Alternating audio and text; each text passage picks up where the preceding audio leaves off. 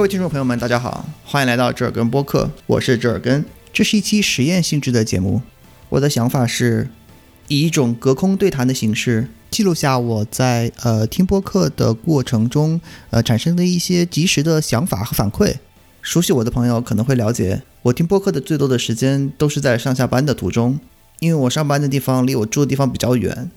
所以我每天需要在路上开车。将近两个小时，呃，那么这两个小时的时间呢，我就正好用来听播客。但是呢，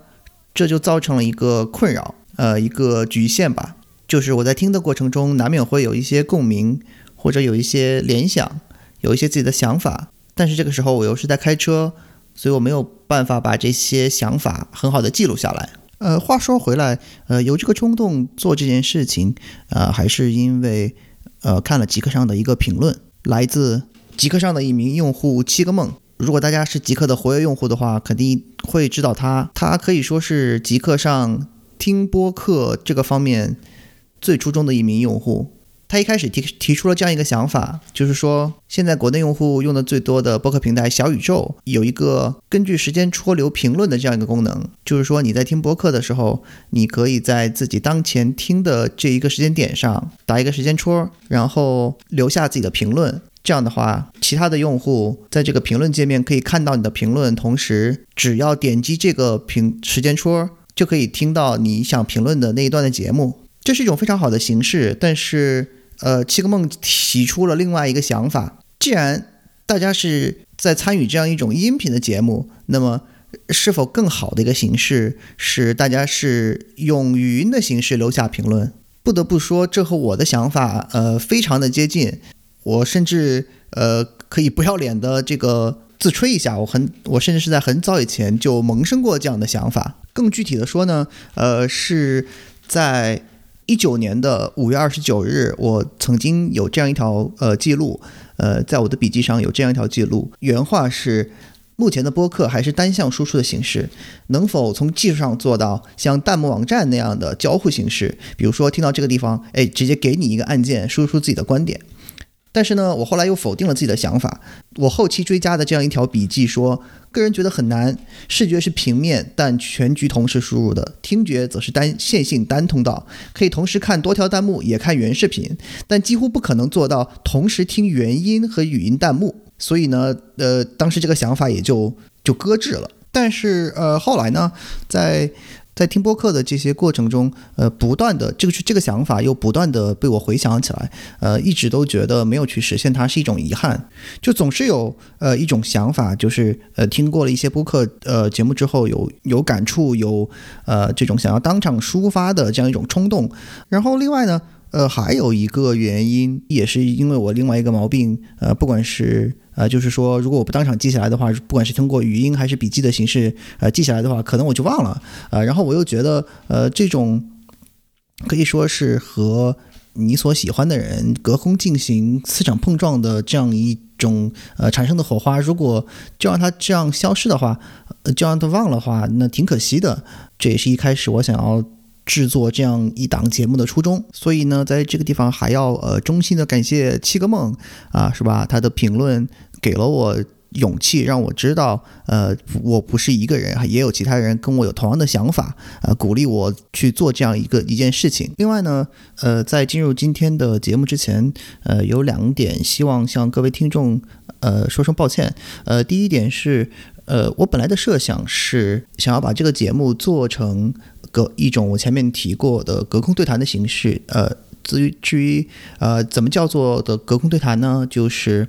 呃，我希望能够呃截取我想要评论的节目的呃音原始音频啊，这样。放给大家先听，然后我再来加入自己的看法，呃，这样觉得就会有一种我跟大家一起在看这在听这个节目，然后我们大家一起来讨论的这样一种感觉。但很可惜的是，没有获得使用他们节目的这个授权，所以呃比较遗憾，我只能在节目里就告诉大家，就是说我现在呃想要呃发表看法的，大概位于这一期节目的哪一个时间点上，呃，只能以这样的形式，然后然后呃指引大家去听呃原始的节目，只只能以这样的形式来进行。呃，在呈现上可能会有一些呃缺陷吧，可能不如我想象的原始的效果那么好。呃，但是呢，既然你已经问了，对吧？那人家没有同意，呃，我们也就只能这样。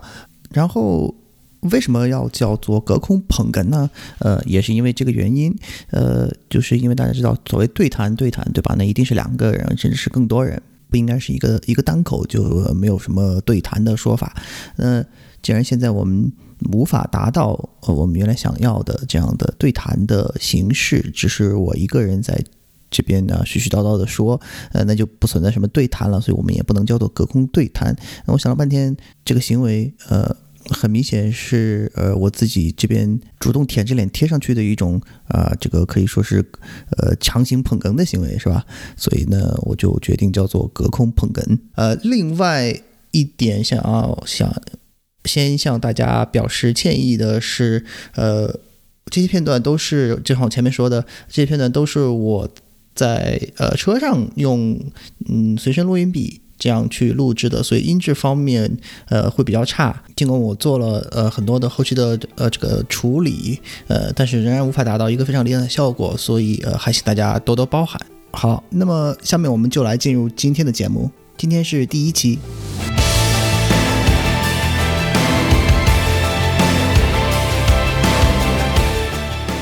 第一个节目是我非常喜欢的，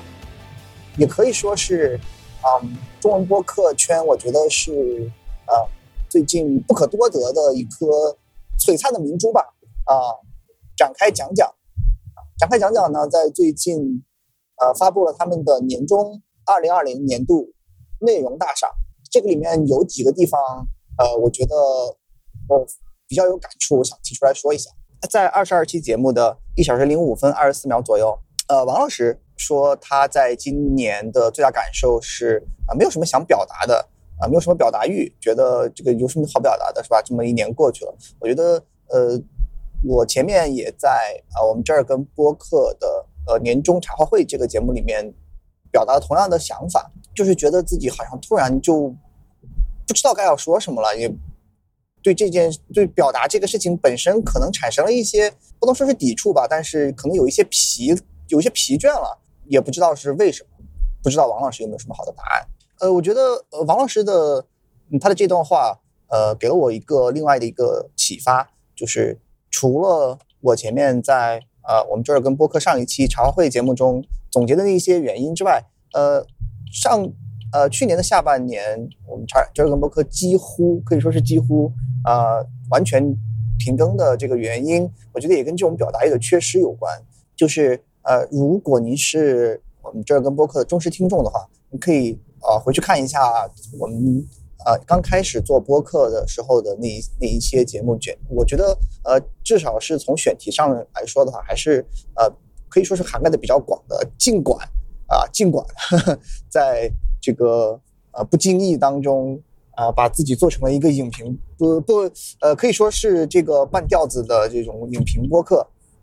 嗯，但是。呃，我们还是涉及到了一些其他的呃内容，比如说效率学，啊，还有啊这个呃教育。总之就是我我觉得还是从某种角度来说的话，很好的体现了我们啊这个播客自己的那个想法，就是说尽量能够多谈一些自己生活中的各方各面的事情，而不是专注于啊在某一个呃专门的领域上去去啊去谈论。呃，但是进入了下半年以后，就是那个时候，在在呃上半年刚开始做呃这根播客的时候，嗯，我会，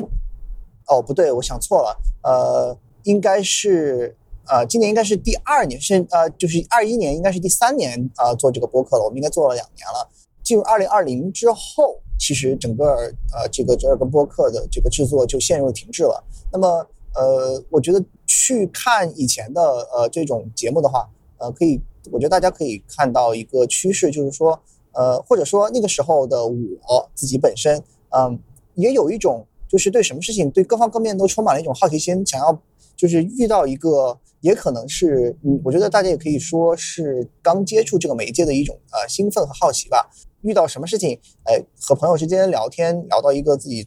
不是很了解的领域，或者说非常感兴趣的领域，都会说，哎，咱们这个这个主题，呃，这个这个话题很有意思，我们可以把它录成一期播客，你要不要来跟我们聊一聊这样的情况？到了进入了就是二零二零之后，特别是进入下半年之后，完全就没有这一个，我自己感觉自己完全没有这个冲动了，就是就是不知道，好像对一切都失去了这种。嗯，我觉得可能是真的是所谓的这种好奇心的缺失，就是你每天被各种新闻和呃事情推着往前走，然后它让你失去了探索这个世界的好奇心。嗯，当你的好奇心缺失之后，你自然而然也就没有动力再去做这些事情了。希望二零二零已经过去，这种我的这个我对世界的这个好奇心能够在二零二一年再回来吧。在一小时十二分左右的时候，有一位嘉宾推荐了一个日剧，它讲述的是一个越南移民在呃日本呃从事低收入的这种呃劳力工作，然后受到了冤枉的这样一个呃这样一个小故事。呃，这个故事本身其实只是呃嘉宾所推荐的这个日剧中的一个呃小单元，本身其实没有什么，但是我却不知道为什么就联想到了自己现在的可以说是。近年来的这个呃处境吧，大家应该都知道。呃，我现在身在美国，然后是以工作签证的形式呃留在这边。呃，那么我觉得可能至少是现在还是大多数的啊中国留学生应该和我的情况都比较接近。和和这个剧虽然它它虽然这个剧里描述的是日本的情况，但是我觉得其实大家都一样。这种留学美国的呃留学生的生活和待遇，其实也跟。这部日剧中描述的这些，从某种角度上来说吧，这些呃越南移民和留学生，呃其实没有什么差别，大家都是被当二等公民对待。比如说，现在最普遍的一个途径就是先以学生签证过来美国读书，然后呢毕业之后在这边呃找到工作，找到工作之后，雇主会为你办工作签证，在工作签证的工作签证会有一定的年限，然后在这个年限之内呢，啊要求雇主为你办啊绿卡。也就是呃永久居留身份，这是一个非常啊非常非常普遍的，通过呃学习和工作呃在美国拿到所谓的所谓的以前通常意义上所认认为的实现美国梦的这样一个途径。但是在近，特别是在最近几年，这样的一个途径其已经变得非常的可以说是不顺，甚至可以说是非常艰难了。啊，我相信各位听众在国内肯定也有所耳闻，就是。啊，这边的工作签证，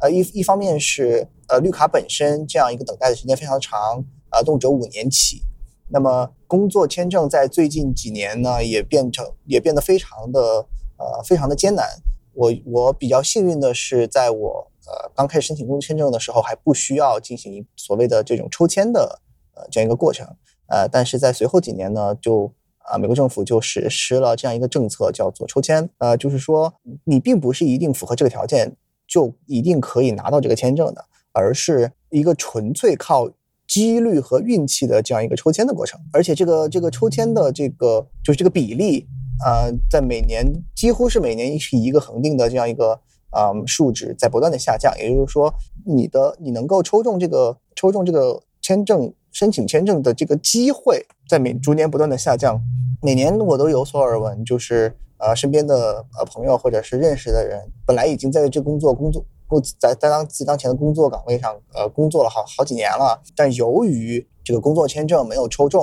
啊，放弃现在的机会，呃，采用一些呃重新回学校读书，呃或者是其他的方式留在美国，然后。或者是如果没有没有没有其他的方式的话，就只能呃离开这边回国。虽然呃我我在这里并不是说美国这边的生活就一定比国内好，相反，呃我觉得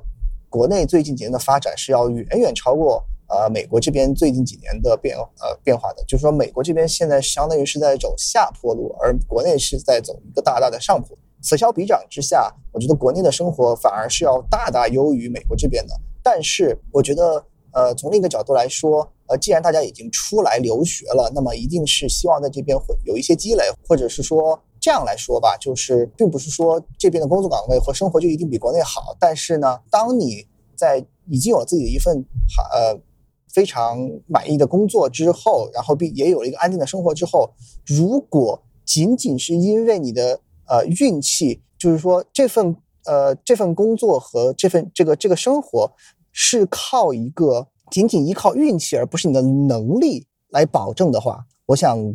应该大家都不会觉得这样是一个公平的事情啊！我也不知道为什么呃听了啊嘉宾对这样一个日剧的呃甚至都不是这个剧本身，就是他这样一其中一个小故事的呃分享之后，会想到这一些。呃可能也是因为自己最近的一些经历吧，产生了一些联想。呃，没有任何的对错或者是价值观判断的意思，只是纯粹的就此发表一些感慨。呃，在节目的一小时三十二分左右的时候，他们请来了一一个嘉宾，是得道大学的教员长蔡老师，他分享的是自己的他自己喜欢的几两本书。然后其中有一本书叫做《中国神话集》，呃，如果想具体的了解这一段的内容的话，大家可以去展开讲讲的节目。呃，我只想分享一下我听完这段以后的感受，因为他分享的其中一个小故事，嗯，不能说触动吧，就是呃听了觉得非常的舒服。这里只是大概简单转述一下，就是说，呃，是一个什么故事呢？一家四口人啊，有爸爸妈妈，然后还有哥哥和弟弟。哥哥弟弟还小的时候，有一天弟弟突然走失了，然后呢，哥哥本来想去找他，然后。爸爸妈妈就说啊，不行，呃，你不能去，就是你，我相当于我们现在已经丢失了一个儿子了，你你如果再去找他的话，就是呃，我们俩呃，相当于劳苦无依了嘛，就我们不能再失去一个儿子，所以你要留下来陪我们，啊，哥哥也就答应了，也就没有再去找弟弟。然后这个故事突然就就像什么事情都没有发生一样，就这样生活下去了，然后就一直这个时间就直接快进到了四十多年以后，呃，父母已经垂垂老矣。呃，终于有一天，呃，父母呃离世之后呢，哥哥竟然像就是这个事情并并不在四十多年前，而在昨天发生一样，就是呃就说啊好，现在我呃送走了呃父母，啊他们安心的离去了，我现在可以去找我的弟弟了。于是他就出发去，于是他就真的出发去找弟弟，并且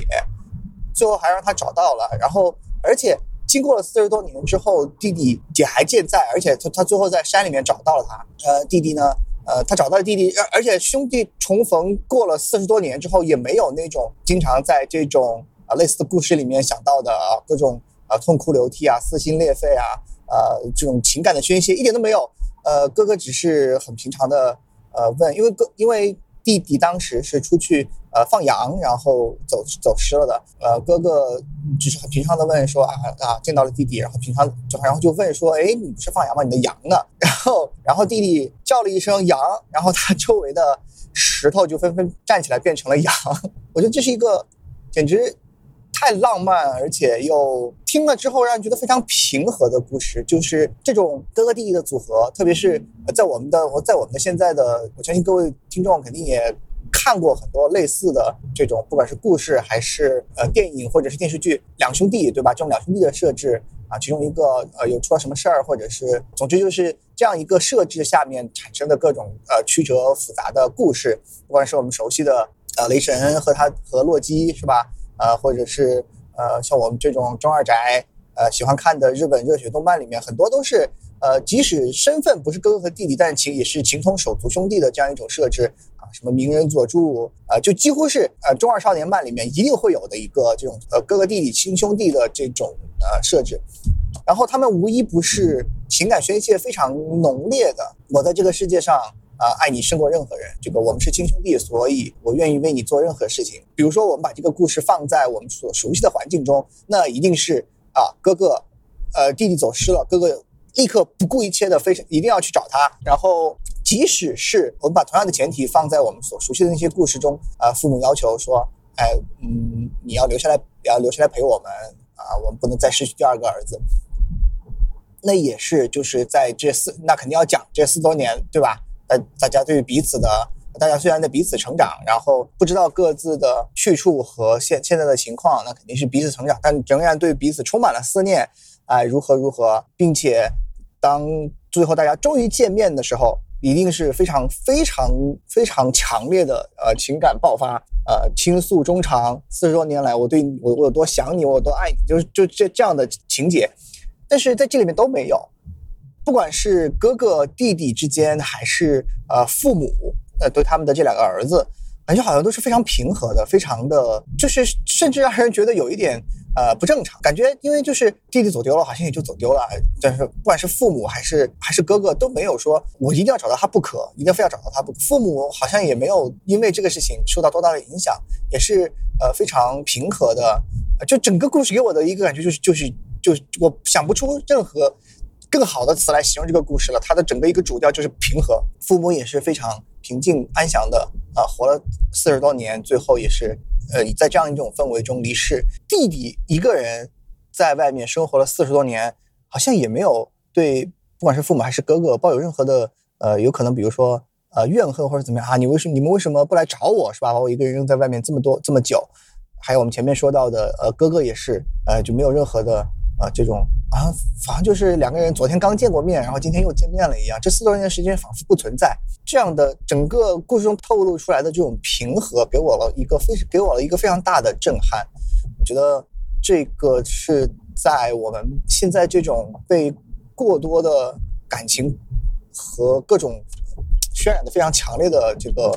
呃情节和故事中啊所包围的这样环境下。这种非常简单，然后但是看，但是又看似极端平和，没有任何起伏的这样的一个故事啊，我觉得给我的冲击反而是更大的。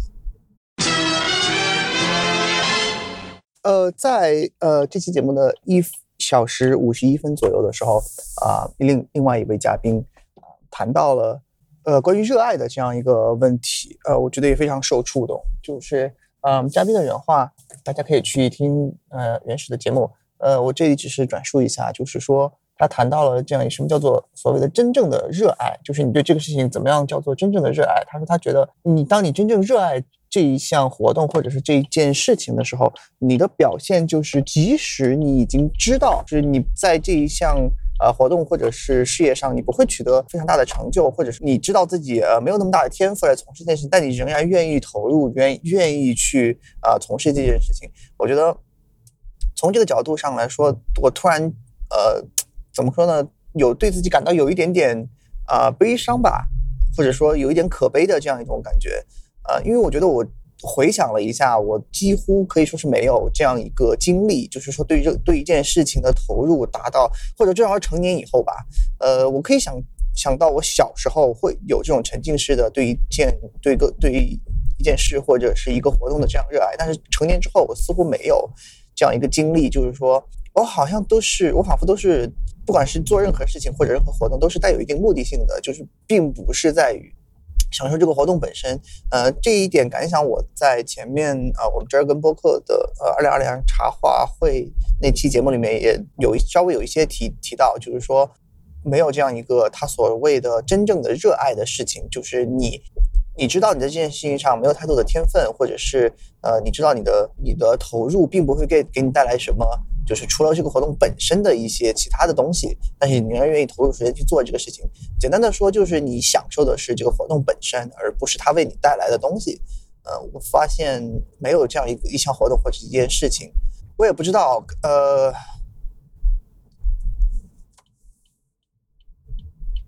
突然可能突然就是有有觉得。这样的自己有一点可悲吧，有有一点难过。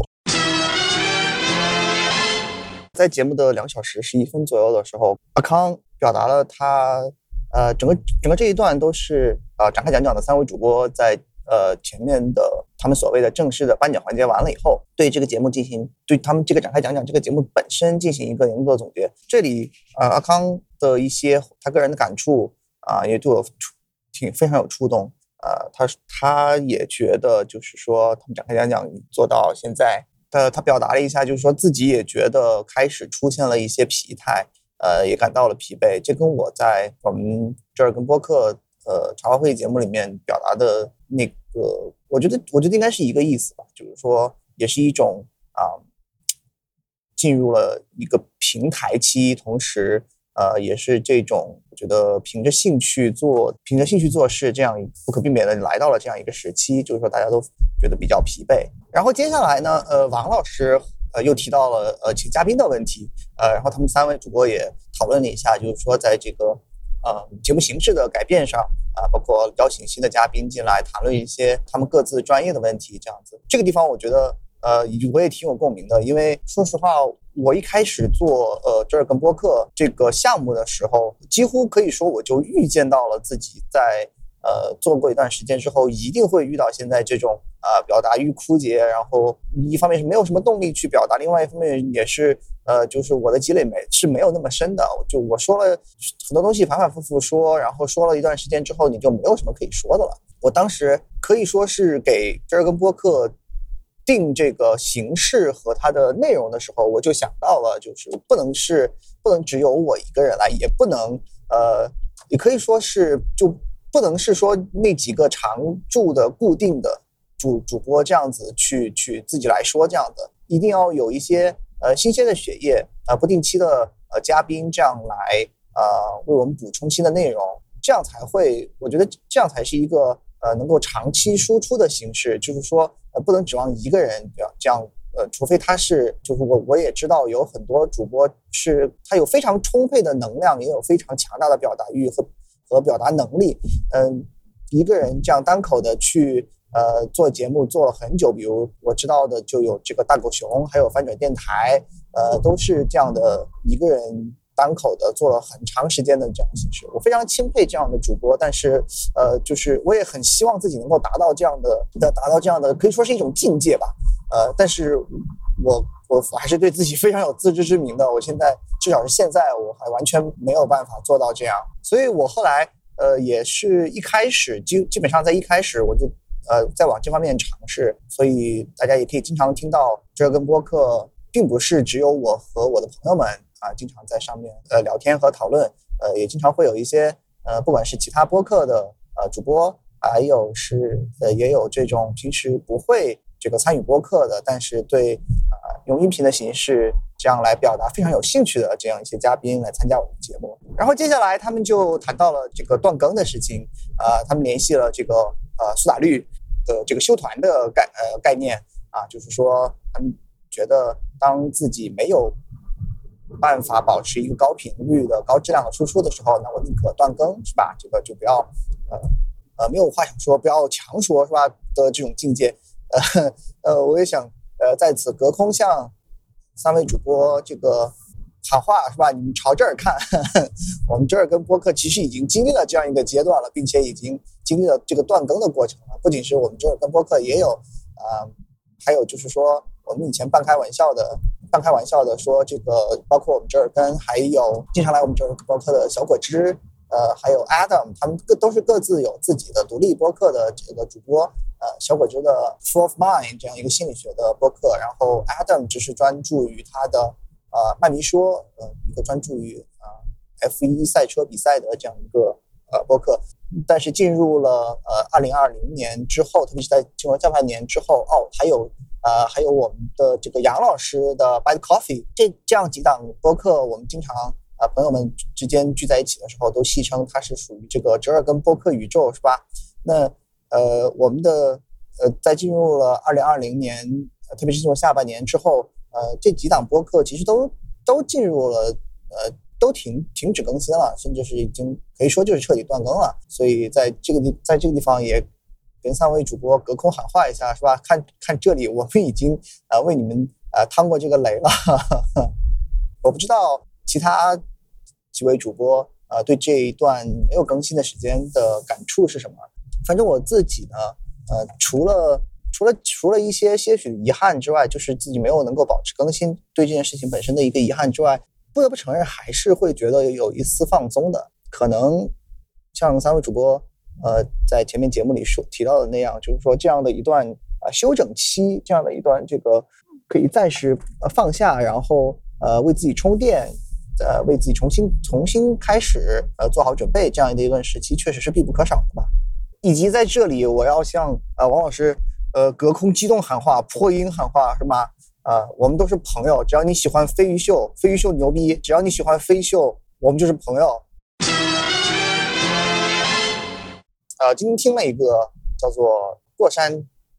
情感脱口秀》一个新的节目，它的四十五期里面，呃，题目叫做“二零二零年度关键词”。在七分钟左右的时候，大概是七分十四秒的时候，说了一个，他说他是一个呃做晚会的人，所以呢，他非常的非常害怕，就是这种啊，嗯，结晚会结束，就是所有人在一起啊，所有人在一起啊，投非常投入的做一一件事情，然后做完了之后啊，突然一下这个就就结束了，就就散去了这样一个感觉。这这一席话说的我非常有感触，因为我在呃大学的时候也是负责过啊一段时间的，就是这种晚会的组织和。呃，这种文艺节目，呃，虽然这个我们做出来的结果很屎，但是，呃，我这里不是说，呃，不是不是说任何，不是有任何的这种怨言或者是批评啊，就是我我手下的人和，呃，我当时和我共事的我的朋友们还有同学们都非常非常优秀的，只是因为我自己，这个当时其实是处于一种非常浑浑噩噩的状态，也不知道到底要干嘛，然后这个完全是就我自己不知道怎么弄，然后把这个事情其实可以说是。呃，说的严重一点，搞砸了。即使即使把它在各种美化的这个美化之后，呃，我也可以说是一个非常不尽如人意的这样一个结果。但是，呃，但是这都不重要，反正已经过去这么多年了，是吧？十几年了。我是想，我想说的是，其实，在以前没有没有仔细去想过这个问题，然后几乎就是其实没有没有想过这，就是就是完全没有想过这个问题。今天突然说起来。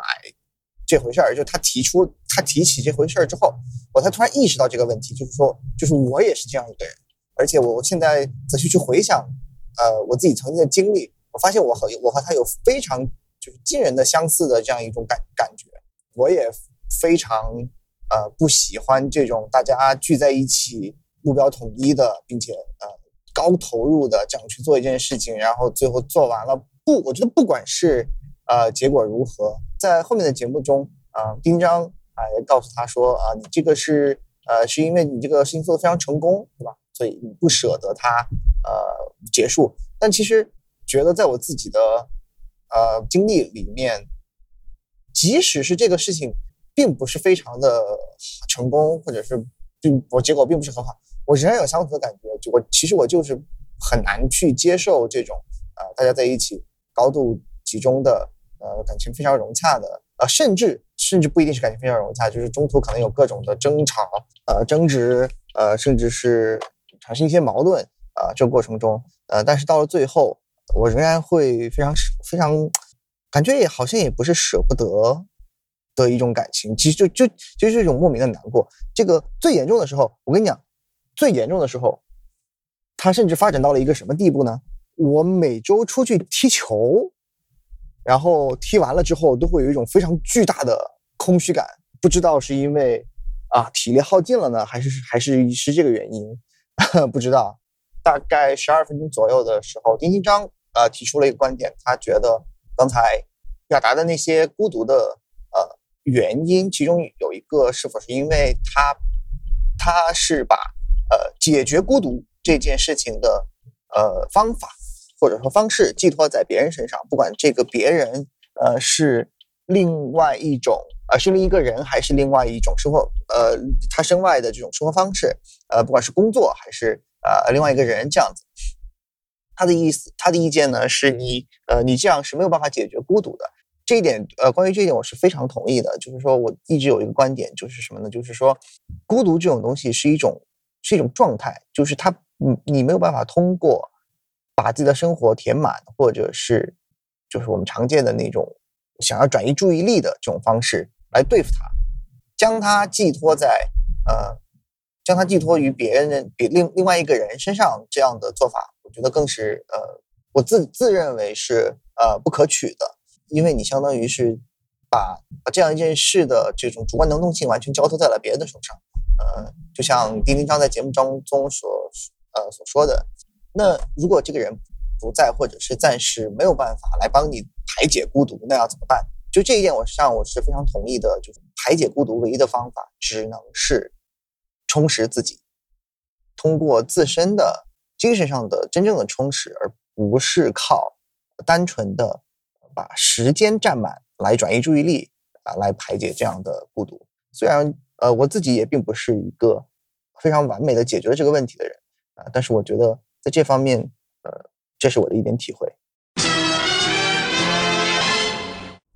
呃，下面是呃我对另外一期节目的一个看法。这是在啊，津津乐道最新一期的科技乱炖这个节目，呃，它的题目叫做“墙倒众人推的拼多多”。呃，这个节目里面呢，他他们前面呃一直在讨论最近比较炒呃网上比较火的这个拼多多的问题，比较引起我的共鸣的，但但但是比比较引起我的共鸣的不是前面这部分，而是他们在最后大概二十分钟到三十分钟左右，节目最后二十分钟三十分钟左右的时候，针对一个观众对他们节目的评前前一期节目的评论，呃所呃引发的讨论，我觉得这个部分呢，我比较有共鸣。呃，实际的这个评论的内容呢，大家可以去听呃这一期节目。我在这里只是转述一下，就是呃大概为大家描述一下这个呃它的主要内容。呃，它的主要的呃表达想表达的意思呢是呃想讨论一下，就是说这个是否呃大公司和就是这种呃我们所谓的互联网呃龙头企业，甚至是已经呃比如形成了垄断地位的，比如说阿里、呃腾讯这种量级的企业。它是否呃拥有和呃其他的企业，甚至是一些初创型的小企业同等的怎么说呢？就是说，人们是否应该用同样的态度去对待他们？在有一些情况下，它是否应该被区别对待？有一些呃对它的限制或者是呃要求，是是不是对它应该要求更严格，更应应该更高？还是应该说是一视同仁？呃，大家都严格遵守这样的市场规律？呃，纯粹靠市场的力量来控制？呃，这种呃市场竞争，那么在这个问题上，我觉得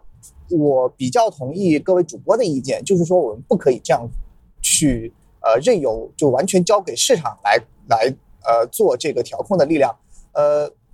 虽然我算是一个比较比较自由主义和比较推崇市场经济力量的呃这样一个人，呃，但是我觉得如果在这样的环境中，呃，当然我自己不是一个从学习经济方面的呃专业的人，所以我的意见只是我自己纯粹的一些理解。呃，就是我在这个问题上的看法是，如果我们把呃这种关系的调控和调控的这种行为纯粹交给市场市场去做的话，那么就是会出现像《金乐道》节目上一他们这个评论呃所呃回应的上一期节目中出现的那种情况，就是只。其实就是垄断，就是就是会出现垄断啊，防止这种情况发生的手段，那么就是呃我们要对针对呃已已经具有占有了一定市场规市场份额呃和具有了一定规模的这种大企业，有可能在有可判断它有可能形成垄断的情况下，对它施加一些呃其他的控制和一些特特殊的规定，这样子。写下这个评论的这位听众呢，他的主要观点是说，呃，是他觉得大家都是商业行为，为什么？或者是说，他认为，呃，大家都应该一视同仁，呃，都都在这个这个商海中进行竞争，大家都是出来混，凭什么我要我作为一个呃大公司，我要受更多的比小公比小公司和初创企业受到更多的限制？而我我想说的是，这恰好才是一种呃正义的行为。呃，这个讨论其实让我想起了一幅呃如何区分公平与正义这两个概念的一幅漫画，相信听众们很多应该也看过。呃，不过我还是在这里为大家描述一下这个大概的这个漫画的内容。它就是有三个身高不同的小朋友，呃，都想通过一扇窗户看到外面的风景，而这个窗户的窗台呢是离离地面有一定高度的，这样就对三个小朋友，三个小朋友因为身高不一样嘛，对他们造成了不同的难度。有一个最高的小朋友，呃，他因为身高最高，所以他可以完全没有任何阻碍的看到窗外的风景，他也不用呃垫脚或者是怎么样。然后呢？呃，有一个中等身高的小朋友，他身高没有那么高，但是他他只要呃垫一下脚，他就可以看到外面的外面的这个风景，但是这样会比较累，因为他一直垫着。然后有一个身高最矮的那位小朋友呢，他就完全看不到，因为他他的呃视线已经被窗台完全挡住，窗台高于他的身高，他的视线也被窗台完全挡住了。那么这幅漫画是怎么解释公平和呃正义这两个概念的呢？就是说他。那么，如何他他如何来解决这个问题？他就是说，如果我们采取公平的方式，那就是我把那两个身高超过窗台高度的小朋友腿锯断，让他们的整体的身高的高度和那一位看不到窗户外面风景的小朋友，就是身高低于窗台的小朋友的身高一致，这叫公平。而什么叫正义呢？正义是不对那位身高已经。让他足够可以看到窗外的风景的小朋友做任何处理，让他在那呃就是自己看。同时呢，为身高最矮的那位小朋友，搬一个桌子，让他站在桌子上看，而给那位身高中等的小朋友搬一个小凳子，让他站在凳子上，这样三位小朋友的视线都处在了同样的能够看到窗外风景的水平线上。而我觉得这恰恰也是也可以用来呃说明我们今天讨论的这个问题，就是说我们需要做的不是一刀切式的去把大家拉到同一个水平线上，而是根据大家发展的不同的阶段制定不同的政策。而来确保有一定程度上的健康的市场竞争，在在这个基础上，再让市场去根据各自的企业之间不同的呃这种发展程度和它的呃创新能力以及它各自的这种呃业务水平，来造成一个健康的竞争，就是在这之上，再用市场的力量去做出区别和竞争，这才是我觉得这才是正确和健康的。就像我们在呃蜘蛛侠里。听到的一个已经被说烂了的概念，对吧？已经被说烂了的概念概念，这个能力越大，责任越大，对吧？就像呃，各位主播在节目里也举了这样一个例子，就是说，呃，就像世界上呃这种拥有核武器的各个大国，联合国五大常任理事国，对吧？他为什么他们是常任理事国？为什么他们具有？和其他小国不一样的能力，为什么不让他们？呃，那个主播举了举了一个比较夸张的例子，就是说啊，有有一旦啊，对吧？有这个，比如说外星人入侵或者怎么样的时候啊，你这个这些大国一定是要负起保护地球的责任的啊，或者是说，呃，比如说要需要打击恐怖分子这种全球范围内的活动，一定是这些大国出头去做这些事情。为什么呃不让小国来做？我觉得这也是一个呃很好理解的同样的道理，就是说，呃，还是那句话，能力越大，责任越大。我们不能一刀切的把大家拉到一个同样的水平线上，而是应该就是我同意呃主播的意见，就是说我们应该对这种占据了足够市场份额，并且有可能形成市场垄断的这样大企业制定一些专门的规则，而对那些刚刚起步的小公司、小企业是初创企业，我们不应该做这么多限制，而且甚至还应该是给他们一些呃政策上的偏移和辅助，达到帮助他们成长的这样一个呃目的。关于前面提到的，呃，这个公平竞争的问题，在呃科技乱炖的这一期节目的一小时十七分左右的时候，主播朱峰提出了一个我非常同意的观点，就是呃和也和我前面的呃看法呃比较一致，就是说我们所提倡的呃竞争和前面一系列的这个想法的，就是让让市场去和一系列市场调控的这个基础，呃，它的出发点都是。个是建立在一个公平竞争的基础上的。朱峰在那个节目中的原话是，呃，说大概的意思是，嗯，如果是在比比如发达国家或者是呃类似于欧美市场，它的呃市场经济已经发展这么多年了，已经相对比较成熟，它的一整套的运行机制和和这种市场竞争的呃流程，呃已经比较成熟了。那么在这样的情况下，呃，我们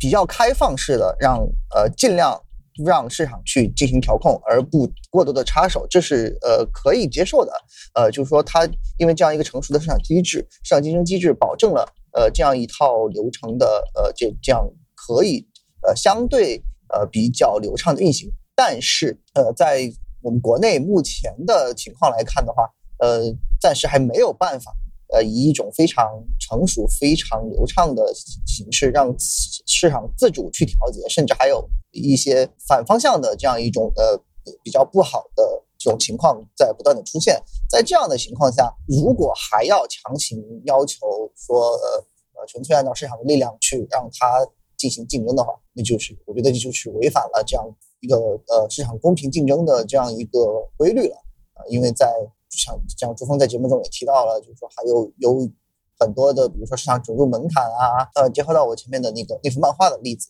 我们非但不是给个子高的小朋友，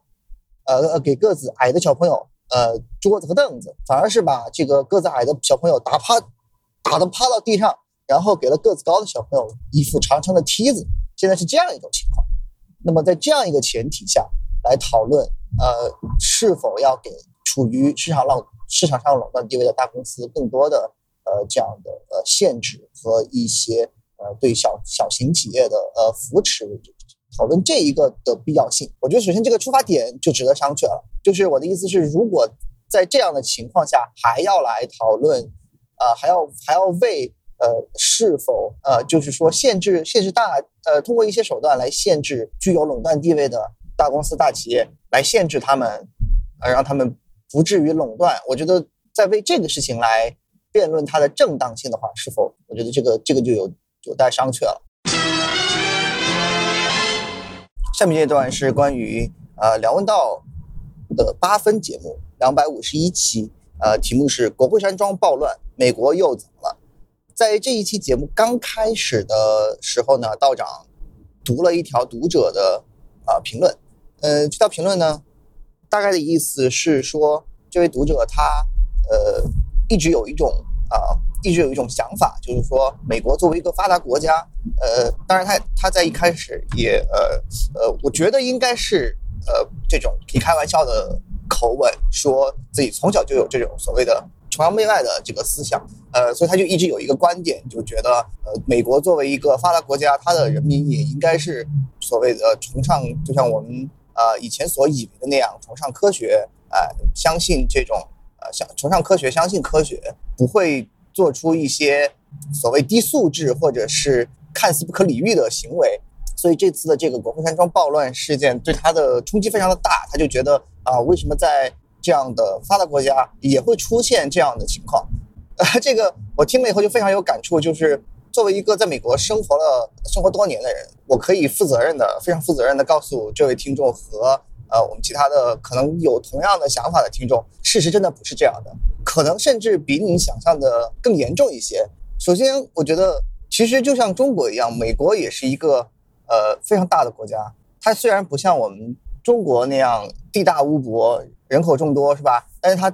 好歹也有两亿人，而这个两亿实际上是一个非常怎么说呢？就已已经足够分化出，说的不好听点，足够分化出三六九等的这样一个数字了。我觉得其实稍微想一想，应该也就能明白，既然我们在国内经常可以发现一些不理智的或者是看似不可理喻的这种言论和行动，那么呃，在美国肯定也是有这样的人存在的。不可能说你一个国家里面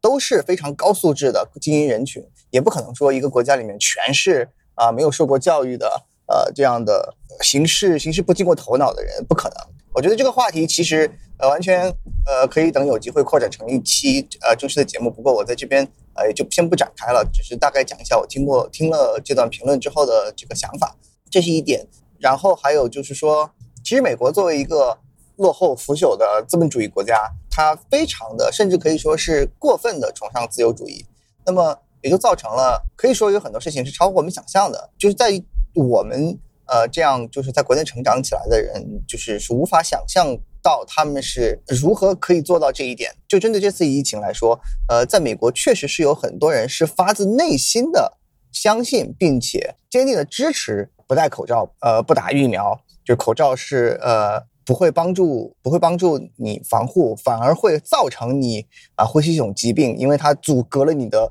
呃阻碍了你的呼吸。然后呢，以及比如说疫苗，有很多有有很多美国家长不像在国内是啊、小孩出生都要接都要强强制接种疫苗国，这边是很多家长是不给小孩接种疫苗的，他觉得疫苗这种东西不仅不能防护，反而会为自己的小孩儿啊、带来这种带来呃病痛。当然，他就是说他们所持的理由就是那些呃在注射了疫苗之后反而呃产生了一些副作用，或者是确实是呃有一些其他的得了一些其他病的这样一个一些案例。就是从科学的角度出发，我们不可否认的说，确实有这样的案例存在。因为你既然是疫苗，首先就是灭活的，其实说白了就是灭活的病毒，那么就是说它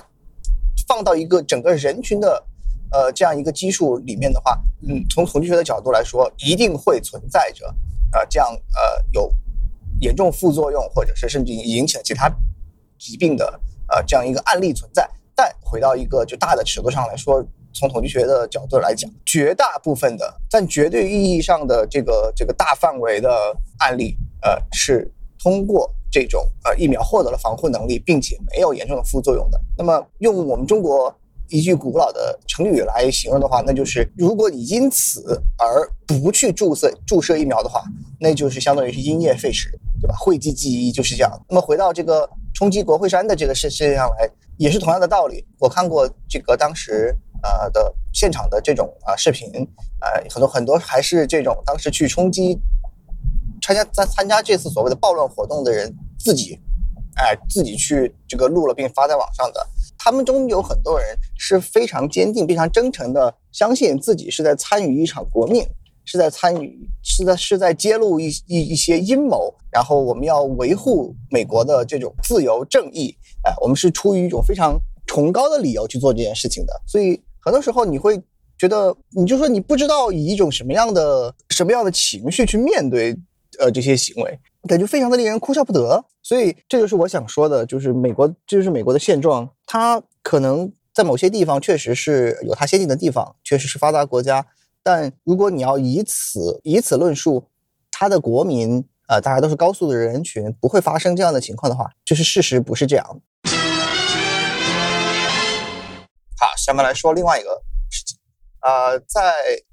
呃道长梁文道的八分节目二百五十四期，呃。道长讨论了，然后当时我录起这段话的时候，比较热门的一个社会话题就是这个所谓的明星代孕的呃争议。这期节目本身没有任何问题，我非常同意道长在这期节目里面表达的所有观点，就没有任何需要我再出来多说的地方。这个地方我想要表达的是，我听到了道长在这期节目里面提到的一个描述自己的观点的时候提到的一个问题，呃，而这个问题对我有非常大的触动。他描述了。在呃生产过程中，我不知道现在还有没有这样恶劣的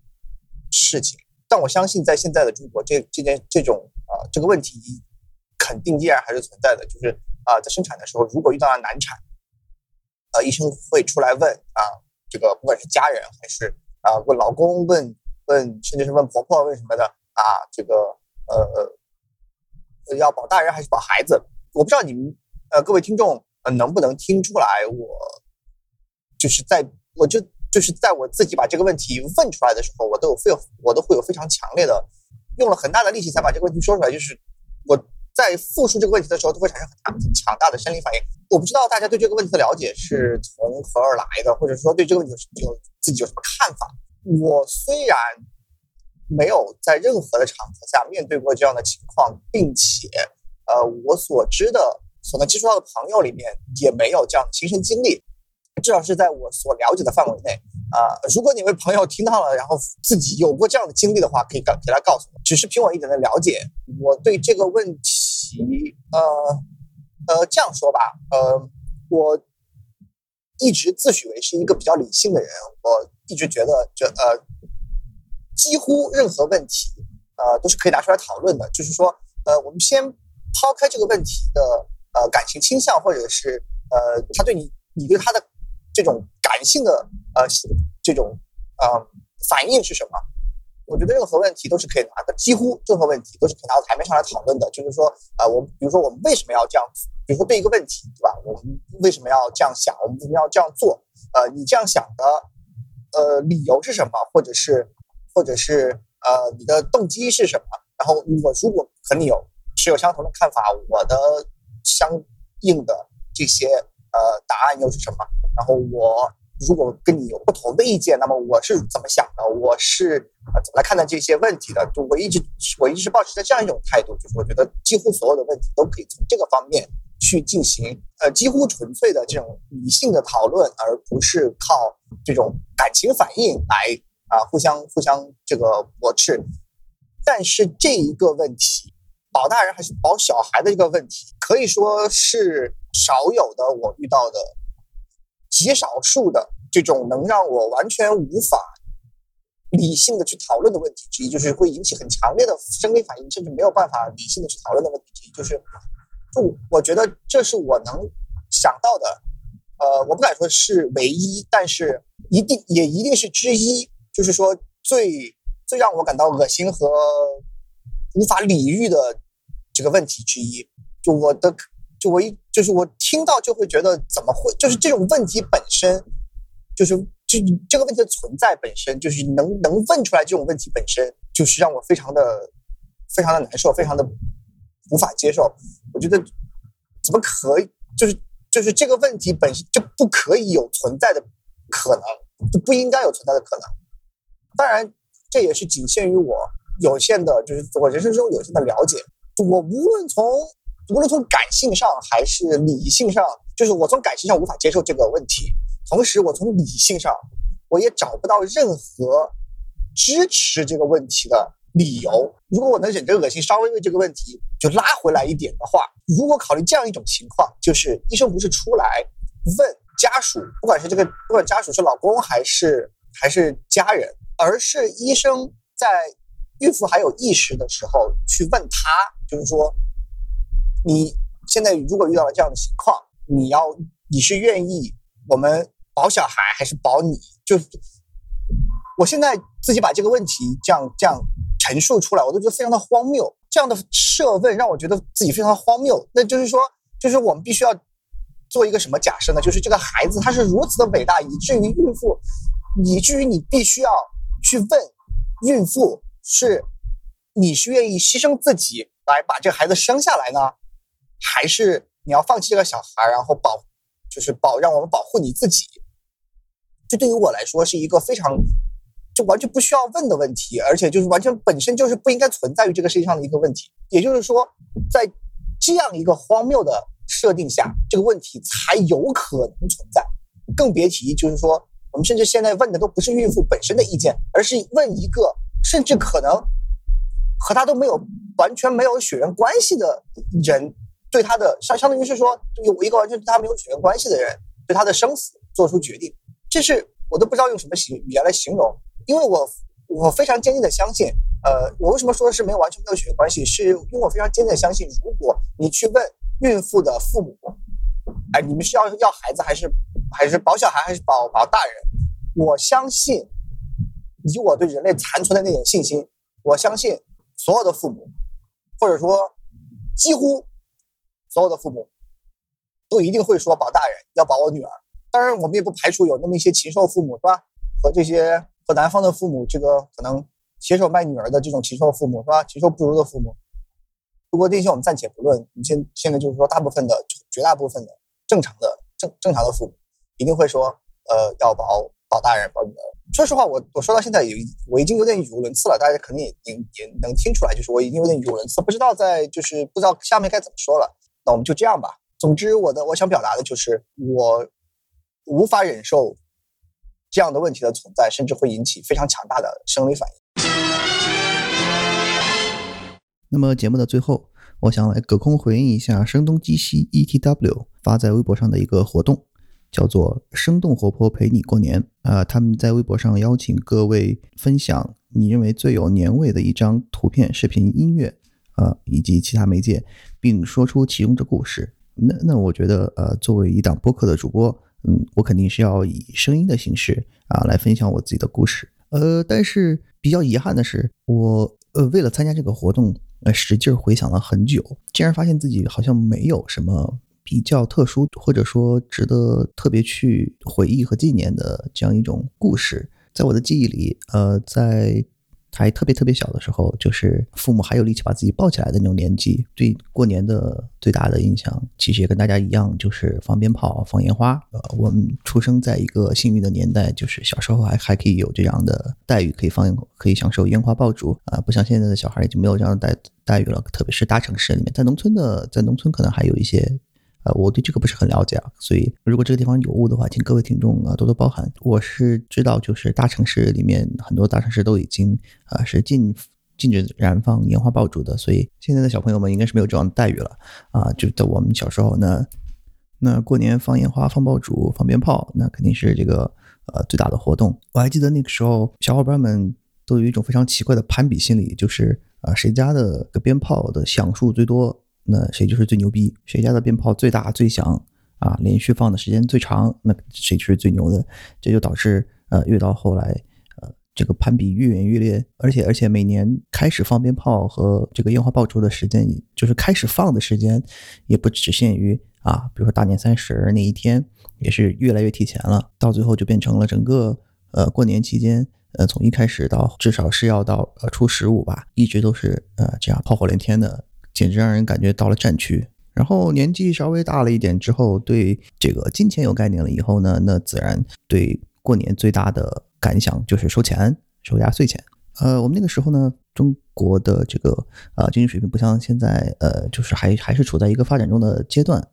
或者是说甚至说是这个刚起步的阶段，而且呃我们家也不算是富裕吧，可也就是一个普通的工薪家庭，所以呃不会是呃压岁钱这方面的话不会是非常的阔绰这样的给啊，我爸妈呢又这个在我小时从小从从小时候就教育我说啊，凡事要有存留。是吧？嗯，不能啊，拿到什么直接就花掉啊，收了压岁钱要全部存起来。所以我一直怀疑，我现在这样一个铁公鸡的性格，是不是也是那时候啊被他们教育出来的？而且最可气的是啊，每年他们都说让我把压岁钱上交给他们，然后帮我存起来啊，以后我真正想要我要想要花的时候，再给我一起取出来花啊，还美其名曰啊放在银行里帮我赚利息。极端可恨的是，我到就是到现在了，我都没有见过我那笔存下来的压岁钱去哪儿了。唯一有印还有印象的就是我跟我弟两个人为了争抢家里大人的欢心，表现的要表现的更加积极，在那争相跪地磕头，两个人互相往地上撞，咣咣咣，恨不得把脑子都撞破了。现在想起来是挺好笑的。再往后呢，开始去外地上学，以至于后来呃出国念书工作，过年的时间似乎就变成了唯一一段。能够回家和家人相聚的时间了，但同时这个年味儿本身，过年的这个年味儿本身也越来越淡，甚至让人觉得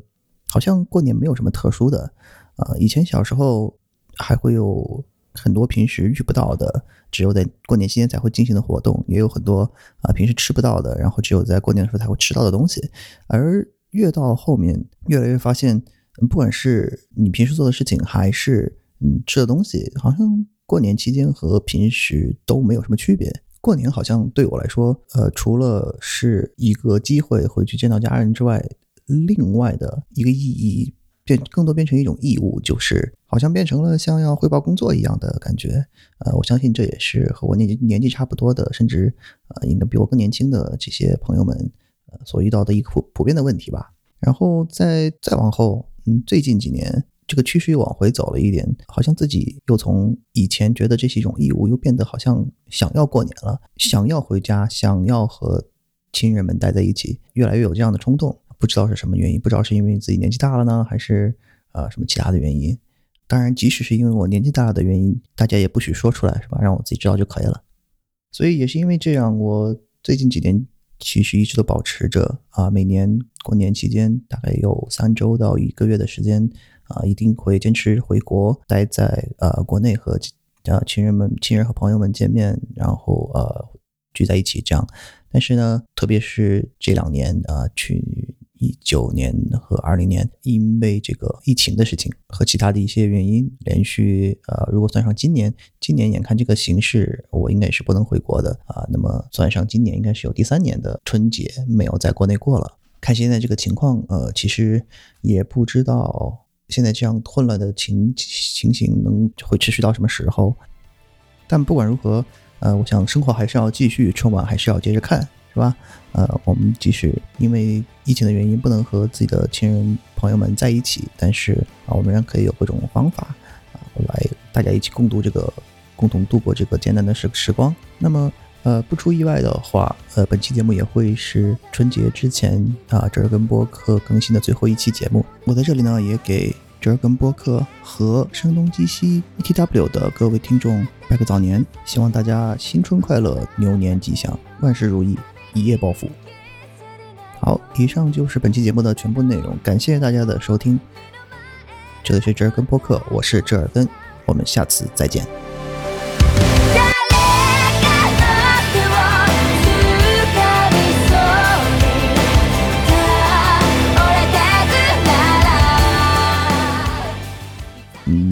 吉祥，牛年牛牛年牛年牛年牛年吉祥。